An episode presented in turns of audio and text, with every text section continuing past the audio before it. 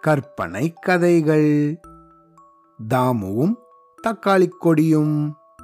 நேற்றைய கதையோட தொடர்ச்சி. மறுநாள் காலையில தாமு தூங்கி முழிச்சுண்டான். முழிச்சுண்டு கொட்டாவி விட்டுக்கிட்டே வீட்டுக்கு வெளியே வந்து நின்னான். அங்க வந்து பார்த்தா அவனுக்கு ஒரே ஆச்சரியம். முதல் நாள் சாயந்தரம் தாமுவோட அம்மா ஜன்னல் வழியால விட்டெறிஞ்சிருந்த அந்த மந்திர விதைகள் பெருசா வளர்ந்து நீண்டு நெடிய அப்படியே ஆகாயத்தை நோக்கி பெரிய தக்காளி கொடியாக வளர்ந்திருந்தது. இத பார்த்த தாமுவுக்கு தன்னோட கண்களையே நம்ப முடியல. ஐ என்னது இது இவ்வளவு பெருசா தக்காளி கொடி வளர்ந்துருக்கு. நேத்திக்கு அந்த ஆள் இந்த விதைகளை கொடுக்கும்போது இது மந்திர விதைகள்னு சொன்னாரே. அதனால தான் இப்படி உயர்ந்திருக்கா? அப்படின்னு தனக்கு தானே நினைச்சுட்டு இருந்தான் அவ்வளவு உயரமா வளர்ந்திருந்த இந்த தக்காளி கொடியை பார்த்ததும் தாமுவுக்கு அது மேலே ஏறி அது எவ்வளவு தூரம் போகுது? அப்படின்னு தெரிஞ்சுக்கணும்னு ரொம்ப ஆவலா இருந்தது. அதனால அந்த தக்காளி கொடி மேல பொறுமையா ஏற ஆரம்பிச்சான். ஏறினா ஏறினா ஏறினா ஏறிக்கிட்டே இருந்தான். அவ்வளவு உயரமா அந்த தக்காளி கொடி படர்ந்து போயிட்டே இருந்துச்சு. இந்த மாதிரி கொஞ்ச நேரம் மேலே ஏறினதுக்கு அப்புறம் கீழே குனிஞ்சு தன்னோட ஊரை பார்த்தான். அதை பார்த்தவனுக்கு அவ்வளவு ஆச்சரியமாக இருந்தது.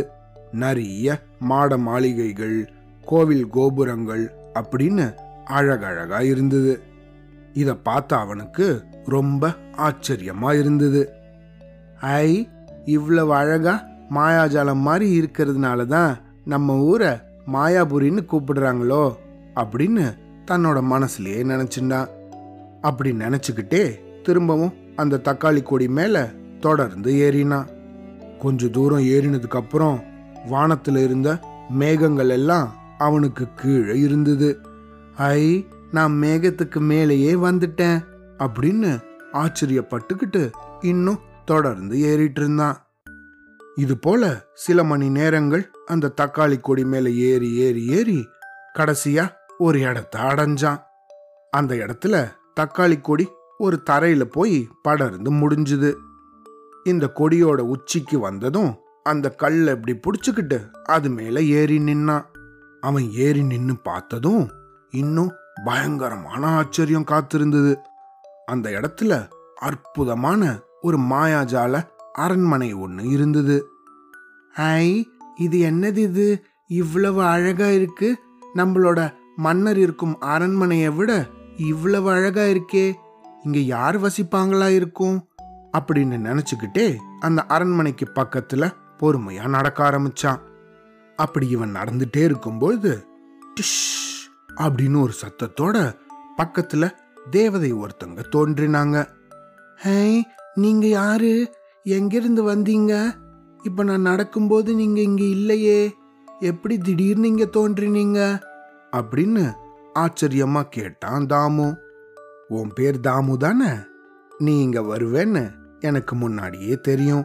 அதனால தான் இந்த இடத்துல நான் காத்திருந்தேன்.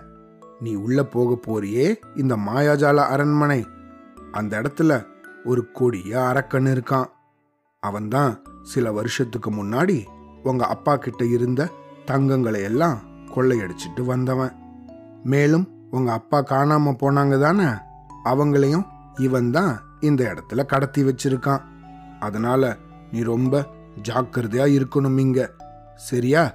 அப்படின்னு சொல்லிட்டு தாமு பதில் சொல்லும் வரைக்கும் கூட அவங்க அந்த இடத்துல இல்லாம டிஷ் அப்படின்னு மறைஞ்சிட்டாங்க. இந்த தேவதை மறைஞ்சதுக்கு அப்புறம் ஒரு நொடி சுத்தி முத்தியும் பார்த்த இந்த தாமுவுக்கு ஒரே ஆச்சரியம். இங்க இப்ப என்ன நடந்துச்சு? யாரோ என்கிட்ட பேசினாங்க தானே? இல்ல இல்ல பேசலையோ. "ஆ, இல்ல பேசியிருப்பாங்க. அப்படின்னு அவனுக்கு அவனே ஏதோ நினைச்சுக்கிட்டு அந்த அரண்மனையை நோக்கி நடக்க ஆரம்பிச்சான். அந்த அரண்மனையோட வாசல்ல இந்த அரக்கனோட மனைவி இந்த அரக்கனோட வருகைக்காக காத்திருந்தாங்க. ஆனா அந்த இடத்துக்கு போனதோ இந்த தாமு. அவனை பார்த்து ஏ தம்பி நீ யார்? எதுக்காக இங்க வந்திருக்க? அப்படின்னு கொஞ்சம் மிரட்டலா கேட்டாங்க. எனக்கு ரொம்ப பசிக்குது. நான் ரொம்ப தூரத்திலிருந்து வந்திருக்கேன். எனக்கு ஏதாவது சாப்பிட கொடுக்குவீங்களா? அப்படின்னு ரொம்ப பாவமா கேட்டான். அவனை பார்த்து இறக்கப்பட்ட இந்த அரக்கனோட மனைவி இந்த பாரு தம்பி நீ யாரோ என்னமோ எனக்கு தெரியாது. இந்த இடத்துலலாம் ரொம்ப நேரம் இருக்கக்கூடாது. என்னோட கணவர் வந்துட்டாருன்னா உன்னை அப்படியே கடிச்சு சாப்பிட்டு மென்னு துப்பிடுவாரு. அதனால நீங்க இருந்து சீக்கிரமா ஓடி போயிடு அப்படின்னு தாமுவை எச்சரிச்சாங்க. ஆனா இந்த தாமுவோ அதை பத்தி எல்லாம் கவலைப்படாம அதெல்லாம் எனக்கு தெரியாது. எனக்கு ரொம்ப பசிக்குது. எனக்கு ஏதாவது சாப்பிட தருவீங்களா? மாட்டீங்களா? அப்படின்னு ரொம்ப அழற குரல்ல கேட்க ஆரம்பிச்சிட்டான். அதனால தாமுவோட நிலைமைய பார்த்து கொஞ்சம் பரிதாபப்பட்டு அவங்களோட அரண்மனைக்குள்ள கூட்டிட்டு போனாங்க.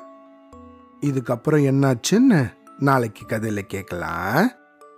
அவ்வளோதான்.